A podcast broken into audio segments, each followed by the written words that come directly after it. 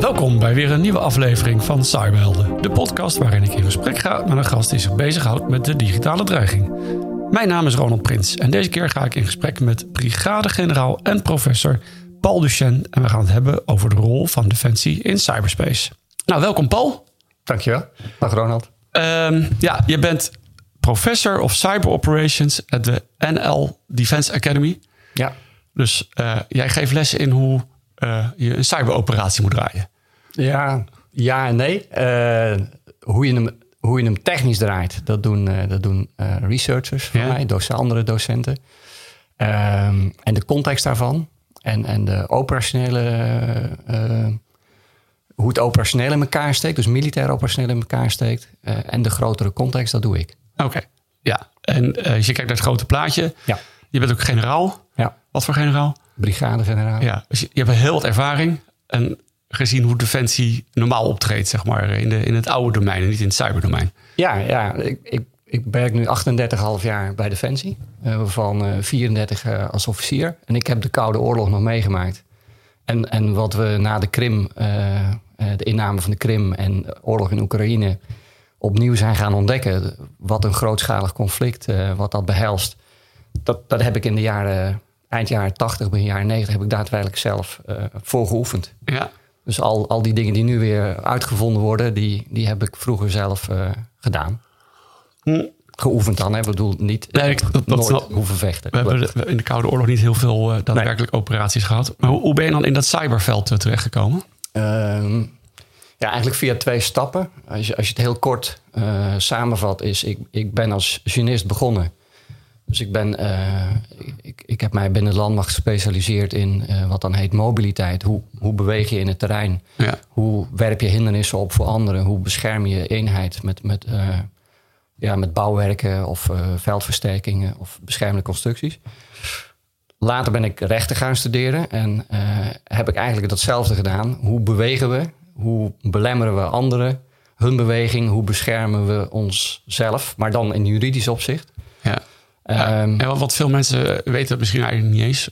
Ehm, maar ook als we oorlog voeren, dan hebben we nog steeds regels met elkaar. Hè? Ja, ja. Nou, precies. Eh, en en ehm, om terug te komen naar die vraag van hoe ben je hier in, verzeild geraakt. Toen ik promotieonderzoek deed aan de UvA, dat ging over het juridisch kader voor militaire terreurbestrijdingsoperaties. Ja, Dat kader valt eigenlijk in twee grote stukken eh, uiteen. Wanneer mag je dat doen? Wanneer moet je dat doen? Wat is de grondslag? En als daar een besluit over is genomen, jullie moeten dit doen, krijgsmacht, jullie moeten deze operatie uitvoeren tegen terroristen. Hoe moet je dat dan doen? Dus de, de basis en Oh ja. de spelregels. Ja. En dat raamwerk heb ik in 12, 2012, eh, 2012 heb ik omgebouwd naar eh, cyberoperaties. Dus in plaats van militaire terreurbestrijdingsoperaties heb ik diezelfde vragen gesteld bij Ja. militaire cyberoperaties. Wanneer moet dat? En hoe doen ze dat dan? Of hoe doen we dat dan? oké. En die Ah, waren toen actueel. ja. Hebben we ondertussen al cyberoperaties uitgevoerd? Eh, ja, maar dat hangt een beetje vanaf wat je onder cyberoperaties verstaat. Nou, leg dat maar uit dan. Oké. Nou, in, in mijn beleving zijn er verschillende spelers binnen Defensie die cyberoperaties uitvoeren. Inlichtingendiensten, de- de marechaussee, maar dan in opsporing. Ja, Ehm, en de krijgsmacht, het Defensie Cybercommando in operaties. Inlichtingendiensten voeren al sinds jaar en dag eh, cyberoperaties uit om Ja. inlichtingen te verzamelen, Ja. informatie te verzamelen of, of dat tegen te gaan. Marechaussee is met name na nieuwe wetgeving daar ook eh, actief in geworden. En Defensie Cybercommando is eigenlijk de, degene die in het conflict, dus in een conflict met staten of, of met ISIS, eh, digitale operaties uit moet kunnen voeren. ja. En Nou, of, en, en, en die laatste? of die dat al gedaan hebben, dat weet ik niet. Eh, ik denk dat ze sowieso wel in ondersteuning van of de Maar, maar als dat gebeurt, is dat zo geheim dan? Want uh, dat is dan toch in, in, tijdens een missie geweest. En dat is altijd open als we ergens heen gaan. Ja, nou ja, dat ligt er aan. Je kunt het open gooien en je kunt het uh, besloten houden. Maar ik, ik weet het gewoon niet. Ik, ik vraag er ook nooit naar. En als ik het zou weten, kan ik er toch niks mee doen als het geen. Nee, maar die, mensen, die, die, mensen die dus zeg maar in het veld zitten, of ja. in het digitale veld, die kunnen wel misschien wel wat feedback geven van joh, uh, deze rules of engagement die werken voor ons niet hoor. En dat zou dan iets misschien voor jou kunnen zijn om weer eens onderzoek naar te doen. Ja, maar die feedback heb ik dus nog nooit gekregen. Ik, denk, ik denk niet dat het Defensie Cybercommando uh, al heel veel operaties heeft uitgevoerd als, als krijgsmacht onderdeel. Ik denk wel dat ze uh, operaties hebben uitgevoerd samen met de MIVD, maar dan onder die figuur ja. of in bijstand aan de politie. Oké, ja. Want daar zitten mensen, wat, wat, wat, kunnen die mensen die daar zitten bij het DCC? Waar zijn ze nou goed in? In hacking uiteindelijk? Ja, dat kun jij denk ik beter vertellen dan ik. Jij, ja, maar, jij bent hier de techneus. Het is de bedoeling dat de gasten van mij het verhaal vertellen. Ja, wat zij, wat zij moeten kunnen doen is langs digitale weg uh, een, een, uh, in een conflict een tegenstander dwars zitten. Het kan zijn of door de communicatie te ontregelen, of door systemen te ontregelen, of datasets. Te... Maar, maar richten zij zich dan altijd ook op militaire targets? Of zouden ze ook een energiecentrale kunnen uitzetten ergens, omdat dat handig is? Of, een de, of de, de bruggen openzetten in een bepaald land? In een conflict, als het oorlog, waarbij het oorlogsrecht geldt, dus in, in een, in, tijdens oorlog geldt het oorlogsrecht, mag je alleen militaire objecten aanvallen. Maar dat kan wel een energiecentrale zijn. Als de, als de, krijgs, de tegenstander daar stroom van afneemt en dat is een randvoorwaarde voor, voor het kunnen laten draaien van hun luchtverdediging bijvoorbeeld. Dan zou je dus die energiecentrale tijdelijk kunnen, kunnen stilleggen. Dat doen we nu fysiek ook. Hè? En dat kan ook collateral damage geven natuurlijk voor ja. uh, een hele stad die ook uh, het licht uitgaat. Maar dat is hetzelfde als in de fysieke omgeving. Als je er een bom omgooit, gaat het stuk. Maar om dat nou te beperken heb je uh, bommen die carbon, koolstofdraden bevatten. Waardoor er kortsluiting ontstaat bijvoorbeeld in een distributiecentrum. En dan gaat de centrale niet stuk. Het distributiecentrum ligt tijdelijk buiten werking. Ja. Met als effect, er is geen stroom in een bepaalde tijdspanne. Precies. En dat probeer je digitaal natuurlijk ook zo te doen. En dan heb je dus geen echte fysieke schade en dan gaan geen mensen dood gelijk. En je probeert het ook zo uh, je probeert, mogelijk Je moet het minimaliseren. Ja. Uh, als, als het disproportioneel veel nevenschade veroorzaakt... dan mag je zo'n aanval helemaal niet uitvoeren. Ja. Maar dat hangt weer af van het voordeel wat je verwacht te gaan behalen. Maar kan je voorbeelden noemen wat er dan misschien in de rest van de wereld gebeurd is, wat dan wel echt onder een militaire cyberoperatie zou kunnen vallen? En wat we weten is dat Israël in 2007 uh, een aanval heeft uitgevoerd op een uh, nucleaire faciliteit in uh, Syrië, Al-Kibar. en dat was een fysiek bombardement, wat mogelijk werd door een parallele digitale aanval. Ja. waardoor de Syrische luchtverdediging niet in de gaten had dat uh, Israëlische uh, gevechtsbommenwerpers uh, daar vlogen en een aanval aan het voor. Ja, dus het, was, was ondersteunend aan een conventionele wapens. Ja. ja. en we hebben een andere aanval. Nou, we hebben in ieder geval in de strijd tegen ISIS hebben gezien dat de Amerikanen geprobeerd hebben communicatiesystemen van ISIS en met name ook de mediacampagne van ISIS te ontregelen. Ja, maar is dat is mediacampagne ontregelen? Is dat nou echt dan?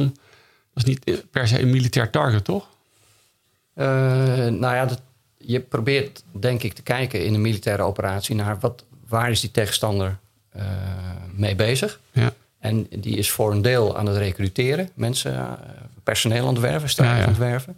Maar voor een deel ook hun, hun angsten aan het, aan het verspreiden. Zou dat ook iets zijn wat, wat binnen Nederlandse wetgeving zou passen? Dat wij media gaan verstoren? In zo'n conflict ja? zou dat een optie zijn. Ja, ja, uh, van een militaire tegenstander. Hè? Ik bedoel, je gaat niet uh, de KRO van, uh, van Afghanistan of zo nee. dwars zitten als daar verder geen militair voordeel mee gemoeid gaat. Maar als je, als je een tegenstander in een missiegebied dwars wil zitten, of, of eigenlijk wil irrelevant wil maken, dan zoek je naar de, de, de makkelijkste weg om het grootste effect te realiseren. Het kan zijn dat dat via de communicatie loopt als die daarvan afhankelijk is. Ja. Um, nou, voordat Defensie uh, in de benen komt en uh, gaat terugschieten, dan, moet er een bepaald niveau van uh, geweld geweest zijn, denk ik. Hè? En ik vind het interessant wat is op in te zoomen. in 2011 is er een aanval geweest op DigiNotar om certificaten te pikken, daar te laten maken en dan te pikken. Um, komt dat in de buurt van iets van een, een conflict waarbij wij ook hadden terug kunnen slaan? Nee. Nee, kijk, wat je in de digitale omgeving ziet, is dat er heel veel bedreigingen zijn. Maar, maar niet al die dreigingen worden beantwoord door, door Defensie. Sterker nog, het gros van de bedreigingen wordt beantwoord door bedrijven zelf. Uh, politie, uh, inlichtingendiensten eventueel. Ja. Uh, en in, maar dat, dat niveau waarop Defensie in beeld komt in reactie op digitale intrusie, zeg maar, of, of compromittering, Ja. is, is best hoog. Je ik denk de kans dat Defensie digitale capaciteiten inzet als het Defensie Cybercommando ligt veel meer in missies in het buitenland. Ja. En dat loopt dan parallel aan de fysieke missies. ja, dus als we er toch al heen gaan, dan gaan ze mee om te ondersteunen. Ja. Bijvoorbeeld in het voorbeeld wat je net zei, om luchtverdediging uit te schakelen. Ja, dat, dat, weet je, dat, dat, dat kan niet anders meer. Ja. Kijk, de, de wereld waarin we, we wonen, leven, maar ook de wereld waarin conflicten plaatsvinden, die, die is voor een, steeds groter gedeelte is digitaal. Ja. Dus je, je- kunt die, die ruimte kun je niet negeren. Dan, Nee. dan ben je, ja, dat, is, dat is zelfmoord. Precies, ja. En, ehm, en, en Defensie heeft het dus georganiseerd doordat ze een eh, Defensie Cybercommando hebben. Ja. Dat zijn zeg maar mensen die, die wapendragend zijn, maar dan Ja. digitaal. Die moeten kunnen vechten. Ja. En naar welke militaire inlichtingendienst? Ja. Eh, Die kunnen spioneren. die kunnen spioneren. En ik heb wel eens het gevoel dat het een beetje in elkaar overloopt. Als je, eh, je hebt in ieder geval dezelfde eh, capabilities nodig te kunnen hacken. Ja. Hè? En hebben wij dan andere mensen zitten die, die straks klaar zitten om bijvoorbeeld inderdaad een radarsysteem van de vijand te kunnen hacken? Zijn het andere mensen dan die nu bezig zijn om bij diezelfde vijand hun strategische plannen weg te halen? Ja, ik de- wat, ik, wat ik zelf altijd uitleg is dat de techniek neutraal is. En, en de mensen eigenlijk ook. Eh, de, de resources, idem dito. De infrastructuur die je gebruikt. Alleen de doelstelling die je als overheidsorganisatie hebt meegekregen... en die je nastreeft, bijvoorbeeld inlichtingen verzamelen... of oorlog voeren, eh, bepaalt hoe je die neutrale techniek Maar kunnen het dus gewoon dezelfde mensen zijn die een andere pet In opzetten? principe wel. Ja, maar zo heb ik het niet georganiseerd. Eh, eigenlijk wel. Eigenlijk hebben we het wel zo georganiseerd. Want wat je bijvoorbeeld ook in, in, de, in, de, eh, in het politiebestel ziet... je hebt een dienst speciale interventies... Ja, maar daar kan een eenheid mariniers eh, onderdeel van uitmaken... die normaal gesproken zich voorbereiden op, op onder andere reguliere militaire operaties... maar ook bijstand kunnen leveren aan die politie. ja. En je, En dan mogen ze niet dezelfde wapens gebruiken als dat ze in het buitenland misschien zouden doen? Nee, dan, dan moeten ze wel toestemming hebben voor hun wapenset. En ze Ja. opereren dan volledig binnen, binnen de politietaak en, Ja. en binnen de politiegeweldsinstructie. Maar, het- maar het zijn in principe dezelfde mensen die volgende maand weer bij de krijgsmacht eh, iets moeten Ja, ja. Dus je, hebt alleen even, je valt onder een ander gezag. Ja. Maar het zijn dezelfde mensen zelf. Ja, je gaat in een andere taakuitvoering, onder een ander gezag, eh, met andere spelregels, met een andere grondslag ga je aan, aan eh, het werk. Er zijn ook andere toezichtsmechanismen op. Ja. Eh, de inlichtingendiensten worden, wordt toezicht gehouden door onder andere de, de CTIVD, de Commissie voor Toezicht op de Inlichting en Veiligheidsdiensten. En bij de krijgsmacht wordt het geweldgebruik eh, beoordeeld eh, primair door de Marechaussee en het Openbaar Ministerie. Ja, ja dat is echt dat- op die manier echt een andere wereld. Ja. Maar het vloeit wel in elkaar over. Hè? Want Defensie Cybercommando heeft natuurlijk inlichtingen nodig die ergens vandaan moeten komen. Ja, Dus die, de grootste leverancier daarvan zal de, de MIVD zijn, de Ja. in, militaire inlichting en veiligheidsdienst. ja, goed, die zitten als goed is altijd al een beetje vooraan. En eh, zien het eerder wel. aankomen. Ja. Eh, dat is hun werk. Ehm, in, in Amerika heb je eh, US Cybercom. Ja, En eh, waarmee moeten we dat nou vergelijken in Nederland? met ons qua, qua taakstelling, de maatvoering is totaal Ja, oké, ze zijn een stukje groter. met de Defensie Cybercommando. Ja, en, ehm, maar ik, ik vond een, eh, een quote van eh, eh, Paul Nakasone.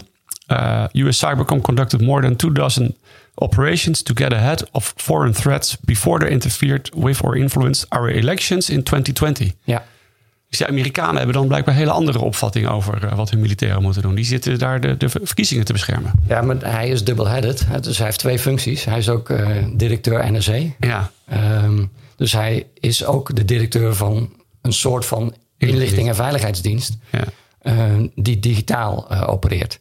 Dus het is mij niet helemaal helder eh, in welke hoedanigheid hij dit heeft gedaan. Die Maar is, is dat niet juist een, de, de, de gouden greep eigenlijk? Dat je het onder eh, één persoon brengt en daarmee het altijd, eh, kan je alle kanten op?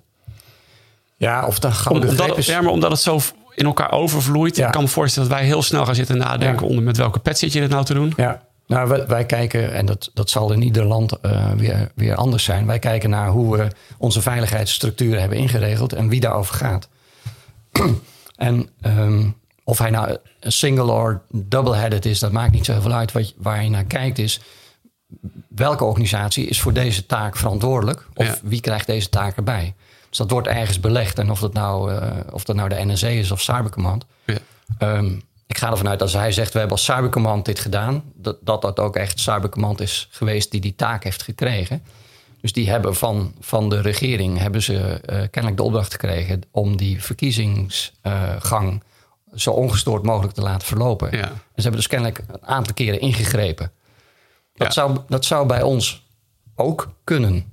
Maar dan meer in de rol van bijstand verlenen. Ik denk dat je dan gaat zoeken naar eh, waar doen zich strafbare feiten voor. eh, en dan kijk je naar de politierol. Ja. Je kunt ook kijken naar eh, de taakstelling van de AIVD. Ongestoord laten verlopen van democratische processen bijvoorbeeld. Waar je vroegtijdig wil voorkomen dat daar interventie plaatsvindt. Ja. Maar, maar goed, je, je noemt de AIVD ook. En, ehm, en er is laatst een nieuw artikel naar boven gekomen bij veel mensen. Artikel 73. Ja, Wat in de WIF staat. Wat hun het de ruimte geeft om ook een beetje te handelen. Dat geldt ook voor de MIVD. ja. De contramaatregelen. ja, wat, is dat precies voor een, voor een wetsartikel?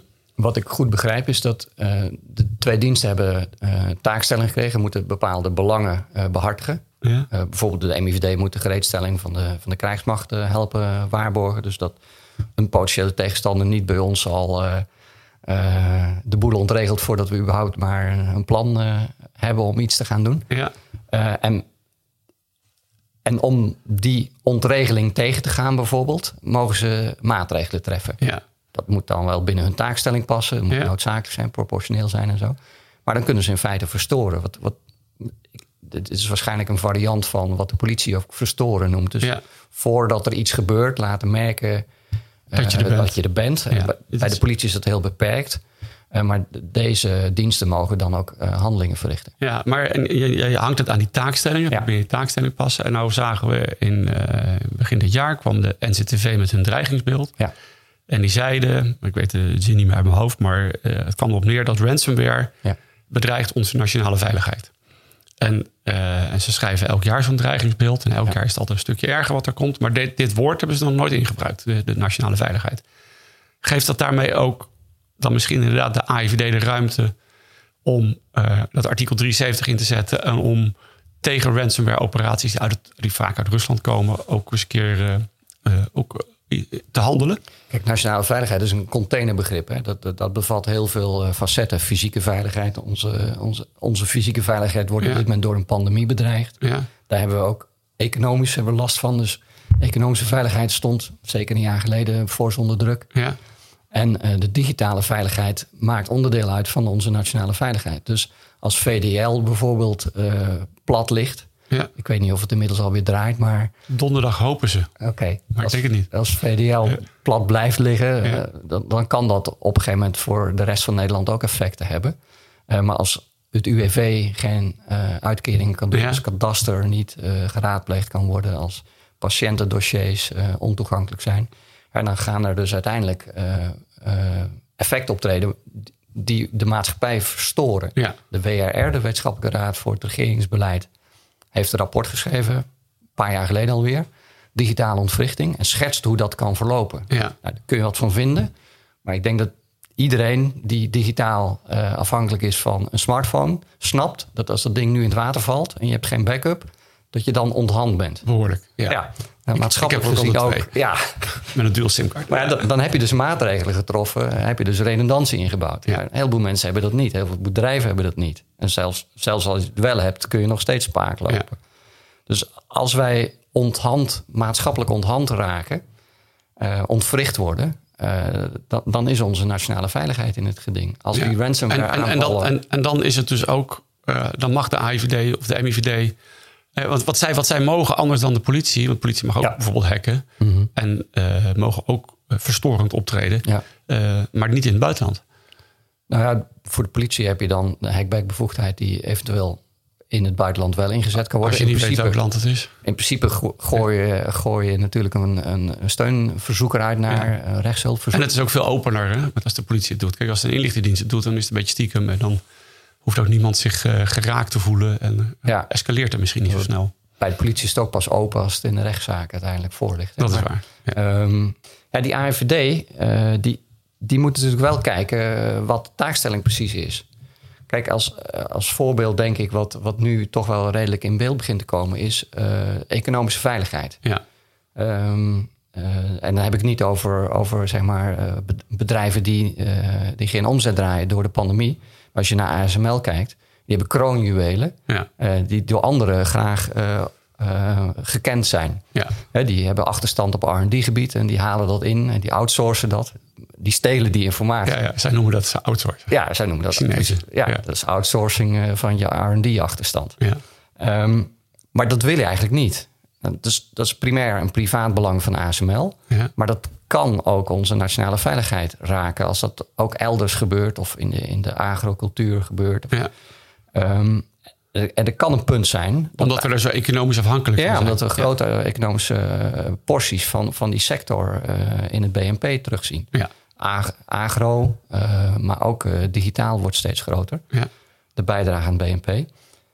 En er kan een punt komen dat je naar die taakstelling van die diensten kijkt en, en tot de conclusie komt: economische veiligheid is niet opgenomen in de huidige WIF als taakstelling voor die diensten. Ja.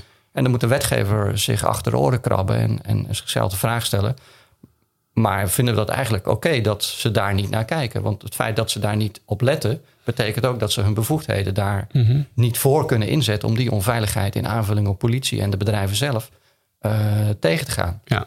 En dat is dus een, een keuze voor de wetgever om, om in, in zo'n geval die, uh, die taakstelling bij te stellen, of eigenlijk aan te, aan te vullen. Ja met zo'n nieuwe, met zo'n nieuwe taak. En het is niet voldoende als het kabinet dit gewoon in de geïntegreerde aanwijzing zet. Zeg maar. dat nee, is de, de, de, de, geïntegreerde aanwijzing die, die moet ook weer passen binnen de formeel wettelijke taakstelling die, ja. de, die de wetgever bepaald heeft. Oké. Okay, ja. De geïntegreerde aanwijzing focust hun inspanningen. Ja. Um, er zijn uh, twee interessante boeken uh, verschenen. Eentje van Thomas Ritt en Ja. eentje van Huib Modderkolk. Ja. En Huib die zegt, het is oorlog, maar niemand die het ziet. En uh, Thomas Ritt zegt, we krijgen nooit een cyberwar. Of Ja. iets in, van die strekking. Ja, Ja, it will not take place. een van de twee heeft niet gelijk. Nou, ehm, kijk, de academicus in mij zegt dan... je moet kijken wanneer ze geschreven zijn. Ja. Thomas Ritt eh, heeft hem eerder geschreven, het boek. Ja. Eh, Cyberwar will not take place. was eerst een artikel overigens. Maar hij beschrijft bijvoorbeeld wel de, de Stuxnet-operatie eh, tegen Iran. Ja, die noem jij trouwens niet als voorbeeld, net als een cyber. Nee, die noemde ik niet, omdat ik hem omdat ik geneigd ben Thomas Ritt te volgen en dat als een sabotageactie van ja. Israël, Verenigde Staten te zien. En niet als, als oorlogsactiviteit, hoewel hem wel zo kan opvatten. In de Tallinn Manual hebben we hier ook over gesproken. Tallinn Manual is een, is een handboek voor juristen over het internationaal recht in cyberspace. Ja. En uh, de meningen waren toen verdeeld of, of, of je dat nou als, als geweld moet zien, statelijk geweld, interstatelijk geweld of niet. Thomas Ritt geeft aan, ik zie het als uh, sabotage, dus geen oorlog. Ja. Uh, en Huib, Huib Modderkolk gebruikt veel recenter de term oorlog Ja. op de cover. En hij beschrijft digitale onveiligheid, maar hij beschrijft overigens ook Stuxnet. Maar zijn boek gaat niet over oorlog. Dus bij Thomas uh, is het een ontkenning van uh, dit is oorlog. En bij Huip is het een, een metafoor voor onveiligheid. Ja, en, maar zou je ook in, in die twee manieren van hoe ze er naar kijken kunnen zien ook van dat we niet, nou ja, misschien niet willen voldoende willen accepteren dat die digitale wereld dat er echt wel relevante dingen plaatsvinden en dat je dus als defensie ook maar mee moet schuiven. Ik van Ank Bijleveld, die heeft volgens mij in een WNL-uitzending ja. uh, uh, gezegd van uh, ja, het is wel oorlog. Ja. We zitten nu in een digitale oorlog. Ja, klopt. Ik, ik, ik denk overigens dat ook zij het metaforisch bedoelde. Ja, He, als in een conflict, als in een. Uh, um... Dat is heel gevoelig, hè? want we zitten pas in oorlog als de Tweede Kamer het ook vindt. Hè? Ja, nou, je bent in oorlog als de oorlog is. Uh, dus uh, als je nu naar buiten ja. kijkt, loopt een olifant. Uh, ja. Los van wat ze op Binnenhof zeggen, wat daar loopt. Als daar een olifant loopt, is het een olifant. Oh ja, okay. Zo kijk ik daar tegenaan. Um, um, maar los daarvan, um, je ziet onveiligheid en die moet geadresseerd worden. Daar, daar, moeten, daar moeten we helder over zijn en daar moeten we ook alert op zijn. Ja. Uh, want we kunnen niet laten gebeuren dat uh, vandaag VDL, morgen Ahold, overmorgen Kadaster plat ligt. Omdat mensen denken, oh, dat is makkelijk geld verdienen. Ja. Want dat, daar hebben we dus net als bij een pandemie, hebben we er met z'n allen last van. Dus we moeten dat adresseren. Ik, en, en kennelijk gebruiken we dan in de media of in het publieke debat termen als oorlog. Net als de war on drugs, Ja. eh, wat ook geen oorlog is, maar wat wel hele scherpe kanten kent. Ja. Dat is waar. En waar Amerika ook echt eh, defensie voor inzet. En waar, waar Amerika, eh, Verenigde Staten ook allerlei middelen voor inzet. Maar ik, ik denk niet dat dat behulpzaam is om, om, om te duiden wie daar verantwoordelijkheid voor draagt. Als je dat zegt, het is oorlog, dan suggereer je dat Defensie er iets mee te maken heeft. Ja. En dat is in 99 gevallen niet zo Ja. van de 100. Ja. Eh, want dat is een bedrijf die zijn eigen veiligheid op orde moet hebben. Dat is politie die eh, boeven moet vangen. Ja. Inlichtingendienst die over onze nationale veiligheid moet waken. Maar, maar die oude vakjes van de inlichtingendiensten, politie en defensie, passen die nog wel bij de huidige situatie? Die moet je continu bijstellen. Ja. Ja, we hebben de wet uh, Doen we dat voldoende? criminaliteit 3 hebben Ja, oké, maar dan gaat, krijgt de politie eh, ook een digitaal wapen. Naast een pistool mogen ze ook hacken. Ja, Defensie heeft opeens een cybercommando. Ja. De inlichtingendienst hebben ze een Joint Sick and Cyber Unit. Ja. Dus die oude eh, nou ja, silo's, teken ik ze vaak uit. Eh, die hebben allemaal een cyberhoekje. ja. Maar past dat allemaal nog wel binnen de vakjes waar ze ooit historisch verantwoordelijk voor waren? Nee, maar dat is eigenlijk niet zo belangrijk. Of, of ze daar historisch ooit begonnen zijn en waar ze nu geëindigd zijn. Wat je moet doen als, als, ik denk als wetgever in een democratische rechtsstaat. Dat je steeds bij moet stellen welke veiligheid je door wie behartigd wil laten worden. Ja. Is, het kan ook een keuze zijn om het bedrijven zelf te laten doen. Beste ASML, zoek het maar uit. Beste meneer Prins, u regelt zelf maar een alarm op uw huis. Ja. Dat heb jij waarschijnlijk. Ehm, maar op enig moment zegt meneer Prins en zegt ASML... ja, luister, maar volgens mij hebben we de overheid... om voor ons allemaal veiligheid te zorgen. Ja. Ik heb daar een rol in, daar begint hij. Maar ergens eh, houdt mijn rol op. Ik kan zelf niet achter boeven aangaan. Daar was de politie voor. Precies. Dus je moet dat continu, steeds dat veiligheidsvraagstuk bijstellen. Wat voor onveiligheid is er? Hoe wil je dat corrigeren? Wat hebben we daarvoor nodig? En zijn we bereid daar bevoegdheden voor toe te bedelen, fondsen voor in te zetten om een organisatie... Maar, maar als we bijvoorbeeld nu, de ransomware is dan misschien wel een aardig voorbeeld. Het is, als je er van dichtbij naar kijkt, is het gewoon een lokale criminaliteit. Is het afpersing wat hier in Nederland Ja. plaatsvindt. Ik moet geld betalen aan, aan nou ja, naar een bitcoin-adres vaak. Ehm, als je op een afstandje naar kijkt, zie je dat daar gewoon ehm, grote Russische bendes achter zitten. Die ook weer gelieerd zijn aan Russische inlichtingendiensten. En eh, waar Poetin uiteindelijk ook de hand boven het hoofd zit te houden. Ja. Dan kan je het er niet meer zeggen van ja, dat is dan gewoon maar iets voor de politie. Nou ja, ik, ik, denk, ik denk dat ten eerste, je gaat dus wel kijken naar die strafbare feiten en wie daar verantwoordelijk voor zijn. En ehm, als je dat technisch dan achterhaald hebt, ga je kijken waar wat je daar dan aan kunt doen. En die link naar die staten, kijk sowieso, ze zitten ergens op het grondgebied van een staat. Ja. Nou, dat, als je daarachter kunt komen, kun je natuurlijk een rechtshulpverzoek doen. Maar dat zal soms niet helpen. Maar vaak niet bij Rusland.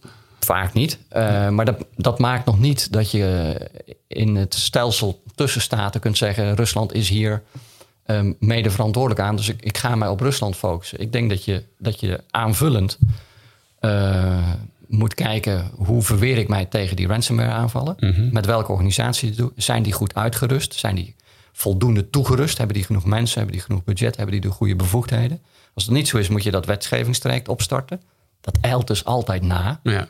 Dat hebben we bij de WIF gezien, hebben wij computercriminaliteit. Maar, maar, maar stel, stel nou dat de Kamer straks zegt... Hè, we zitten nu allemaal te kijken naar het nieuwe kabinet... dus ze vragen helemaal niks, geen relevante vragen op dit moment... terwijl we wel grote problemen hebben. Maar dat de Kamer straks het kabinet dwingt... en nou ga je maar eens handelen rondom ransomware. En, en een van de uitkomsten van het handelen kan zijn... of we gaan een vriendelijk gesprek voeren met Poetin... Mm -hmm. dan maken we niet heel veel klaar als Nederland... Mm -hmm. of we maken wat computerstuk van, uh, van die Russen. Ja. Wie, wie gaat dat uiteindelijk dan doen? Ja, dat, ja dan, Want de Nederlandse politie, die, die, gaat dat niet doen. Ik, ik denk dat je... Potentieel heb je verschillende organisaties die het technisch kunnen. De Ja. techniek is neutraal, weet je. Ja, maar, maar, maar, maar Dus je gaat kijken. doen we het nou niet omdat we er niet uitkomen wie het moet doen uiteindelijk? Ik, ik, even, lo- even los van of we alle andere opties eh, Ja. in beeld hebben gehad. Hè? Maar eh, soms schort het daar ook nog wel aan. En, en dat wetgevingstraject zul je misschien ook ondertussen inzetten. Maar dat duurt dan even. Duurt even, maar ja. er, er is een punt dat je zegt... mijn nationale veiligheid is in het geding. Ik laat een van mijn overheidsorganisaties laat ik, eh, ingrijpen. Daar geeft de regering dan opdracht voor. Of, Ja. of een van de ministers, als het zijn verantwoordelijk is. Zijn, haar verantwoordelijkheid is, geeft daar opdracht voor. En dan voert die overheidsorganisatie dat uit. De, de, de capaciteiten hebben we. Ja, dat geloof ik ook. Uh, we hebben waarschijnlijk ondertussen ook al lang in beeld. En minister Grappenhuis heeft er vorige week nog een keer een lange brief over geschreven. In, re in reactie op ransomware aanvallen. Ja. Welke organisatie zij heeft. En welke, welke raamwerken, juridische raamwerken er zijn. Die, die de mogelijkheid geven om in te grijpen. Ja. Maar dan kom je op het derde punt. Willen we dat? Durven we dat? Durven we de verantwoordelijkheid daarvoor te nemen? Durven we de, de, de, de side effects, diplomatieke side effects bijvoorbeeld, Ja. durven we die te accepteren? En dat is, een, dat is, dat is echt een zuiver politiek vraagstuk. Ja, maar, ehm, maar hebben we daar in Nederland een visie op? Ik zie bij- alle landen om ons heen, die hebben mooie nationale cybersecurity strategieën. Daar hangt ook Ja. een visie omheen en hoe ze er, hoe ze er naar kijken. Ja. Hebben, Ja. wij dat, hebben wij dat voldoende uitgewerkt? Ja en nee. Eh, kijk, die, die Kamerbrief over ransomware eh, reageren daarop is een herhaling van een andere Kamerbrief die aangeeft welke middelen Nederland heeft om in het internationale verkeer met cybercapaciteiten eh, zijn belangen te behartigen. Het was trouwens een Kamerbrief die door BZ gestuurd is, hè? en niet Dat vanuit was, die, Grapperhaus. vorige, die vorige was van, eh, van BZ. En volgens mij heeft Rapperhau- Grapperhaus heeft nu deze brief gestuurd specifiek over ransomware. Maar dus, ik heb ze niet letterlijk met elkaar vergeleken, maar ze kwamen mij voor als Ja. volledig aligned. Oké, ja. Ehm, dus we, we hebben een juridisch kader wat we kunnen gebruiken en we hebben de middelen. Eh, dus dan zou je zeggen, dat moet dan binnen onze strategische visie passen. Ja. Nou, dan ga je kijken wat Nederland dan strategische visie heeft liggen. Eh, zijn er, vroeger hadden we cybersecurity strategieën, maar dat waren meer agenda's. En dat heet nu ook officieel agenda. Ja. Maar dan daar hangt een grotere nationale veiligheidsstrategie boven. En in die veiligheidsstrategie wordt eh, digitale veiligheid gezien als een van de componenten van onze nationale veiligheid. Ja. Dus het grotere, bredere concept is er. Alleen Nederland is een, is een betrekkelijk jonge, geopolitiek, strategisch opererende speler. Wat Ja. bedoel ik daarmee? Dat wij nog niet zo heel erg lang gewend zijn vanuit strategische concepten heel gericht onze belangen te behartigen. En, en je zult dus in de ministerraad eh, alle neuzen, de neuzen die je nodig hebt, dezelfde kant op moeten Ja. hebben. Om, om daar draagvlak voor te krijgen. Maar dan zijn we denk ik heel lang voorzichtig. Zijn we doodsbang voor allerlei represailles. Hè? Misschien ook niet onterecht. Misschien ook niet onterecht, ja. Nee, maar eh nou ja, historie laat ook wel zien, dit, soort dingen gebeuren nu wel al. Hè. FBI heeft ook wel dingen stuk gemaakt Ja. bij, eh, eh, in Rusland. ja.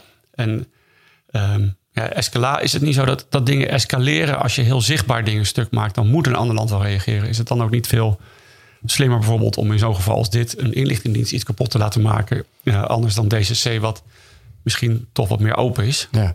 Ik was even bang dat je, dat je eh, het reageren en het vroegtijdig reageren aan het promoten was. Want dat, dan zou ik gezegd hebben. De, de geschiedenis laat ook zien dat als je overdadig reageert, dat je daar ook eh, enorm veel eh, ik zo. tegengas mee krijgt. Ja, Ehm, dus je moet dat heel gebalanceerd doen. En je moet kijken wie je dat, eh, wie je dat beste kan doen. Ik denk dat de Defensie Cybercommando net zo onzichtbaar kan opereren als de MIVD dat kan. En als het team High-Tech Crime dat kan. Ja. Of, of wie bij de politie ook die hacks uitvoert. ja.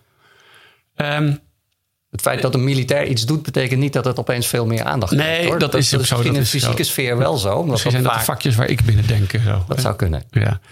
Ehm, ja, de, de afschrikking uiteindelijk online is ook relevant, denk ik. Hè? Ja. Dus de, eh, wij, wij moeten Ja. ook kunnen laten zien dat als je ons probeert te raken, dat we je ook digitaal kunnen terugslaan. Ehm, de Engelsen zijn heel hard bezig met een eh, eh, heel groot project. Ergens in een nou, ander plekje dan waar ze hun inlichtingendienst hebben zitten. Gaan ze nu voor 5 miljard hebben ze uitgetrokken om een enorm instituut neer te zetten. Volgens mij samenwerking van Defensie en GCHQ, dus Ja, hun inlichting dus. Die inlichtingdienst, ja. Ja, en eh, toen ik daarnaar zat te kijken, dacht ik van ja, maakt eigenlijk niet uit wat ze doen. Maar dat ze nu al zeggen, wij gaan met 5 miljard investeren en hier klaar zitten. En probeer niet één digitale vinger uit te wijzen richting ons. Want dan krijg je een hele harde klap terug. Is, is dit gewoon een, een, een deterrence eh, strategie van de Engelsen, denk je? Het is een businessmodel en een deterrence strategie, afschrikkingsstrategie. Kijk, Ho- Hoezo is het Verenigd- businessmodel? het Verenigd Koninkrijk is een, is een strategisch volwassen speler. Ja. Eh, is, een, is een rijk geweest, een wereldrijk geweest Ja, ja. en denkt strategisch. Eh, is, is op dat vlak veel verder vooruit dan wij dat op dit moment zijn. Maar eh, A, zij koppelen hun nationale veiligheid aan hun economie. Ja. En hebben ook keuzes gemaakt hoe ze die economie beschermen. Uh, en op wat voor manier ze investeren in die economie, maar ook om die economie veilig te houden. Dus als de economie digitaler wordt of digitaal afhankelijker wordt, ja. komen zij met, met aanvullende middelen om dat ook veilig te houden. Um, en dat, ik denk ja dat dat afschrikt. Uh, en dat is denk ik ook de bedoeling. Kijk, afschrikking is alleen effectief als er middelen zijn. Als er een plan is. Ja. En als er een wil is om die middelen in te zetten conform dat plan. Ja. Dat communiceren waardoor anderen zich een paar keer achter de oren krappen voordat ze eh, geld proberen te stelen of kroonjuwelen proberen te ontfutselen of een RD outsourcen. En dat moeten wij ook doen. Wij moeten de middelen hebben, het plan daarbij en de bereidheid om, uh, om, om die middelen in te En zenden we dat nu voldoende uit? Ja, ik, heb, ik denk dat die middelen, uh, die zijn er. Verschillende organisaties zijn die middelen. Dat, dat plan, op wat voor grondslagen je eventueel je verweert als, als die als die onveiligheid blijft bestaan, is er ook. En ik denk dat we nog de meeste aarzeling hebben op dit moment bij. Uh, willen we dat? Accepteren we de gevolgen? Zijn we bereid de verantwoordelijkheid te dragen? Ja. Ik denk overigens dat dat geen issue zou mogen zijn die je van een bestuurder vraagt. De, terug naar, naar waar ik vandaan kwam op de KMA, Militaire Academie, ja. hadden we een, eh, een uh, een dictaat of een, een, vak dat heette militaire psychologie in het teken van Mars. En daar stond op de kaft, zo'n mooi yin-yang teken uh, stond daarop, maar er stond een, een, een, een, motto op. Dat motto dat, dat, dat gebruik ik heel vaak. Ik uh, begrijp wat van mij verwacht wordt. Ik aanvaard de opdracht en ik ben bereid daarover verantwoording af te leggen. Ja. En ik denk dat dat ook precies is wat wij van onze bestuurders, ambtelijk, politiek, uh, verwachten. Dat verwacht ik ook van mijzelf. En dat mogen andere mensen ook van mij als militair verwachten. En ik verwacht ook van mijn collega's. Maar als burger verwacht ik het ook van mijn uh, bestuurders, van mijn overheid. Mm ik, ik begrijp wat verwacht wordt, wat ik moet doen. Ik ben bereid die taak te aanvaarden en anders stap ik op. Ja. En ik ben bereid over de gevolgen van die taakuitvoering verantwoording af te leggen. Ja. Publiek, in de Kamer, whatever. En ik denk dat we, daar, uh, dat we daar onszelf heel erg van bewust aan het worden zijn dat dat nodig is. En daar geef je college over? Daar geef ik college over. En er wordt voldoende naar je geluisterd? Ah, er zit een vertraging in. Als ik het zeg, dan duurt het even een tijdje voordat, uh, voordat je dat in, uh, in echte, echte dingen terugziet. Okay. Maar dat hoort denk ik in de wetenschap. Ja, maar de tijd gaat best snel in cyberspace. Hè? De tijd gaat snel, maar reacties niet altijd. Nee, oké. Okay. Dankjewel. Paul Duchenne, Professor of Cyber Operations at de NL Defense Academy. Graag gedaan. Elke donderdag kan je naar een nieuwe aflevering van Cyberhelden luisteren. Mijn gesprekken met de Cyberhelden kan je terugluisteren via Spotify, de podcast-apps van Apple en Google en via de website cyberhelden.nl. Veel dank weer voor het luisteren en graag tot volgende week.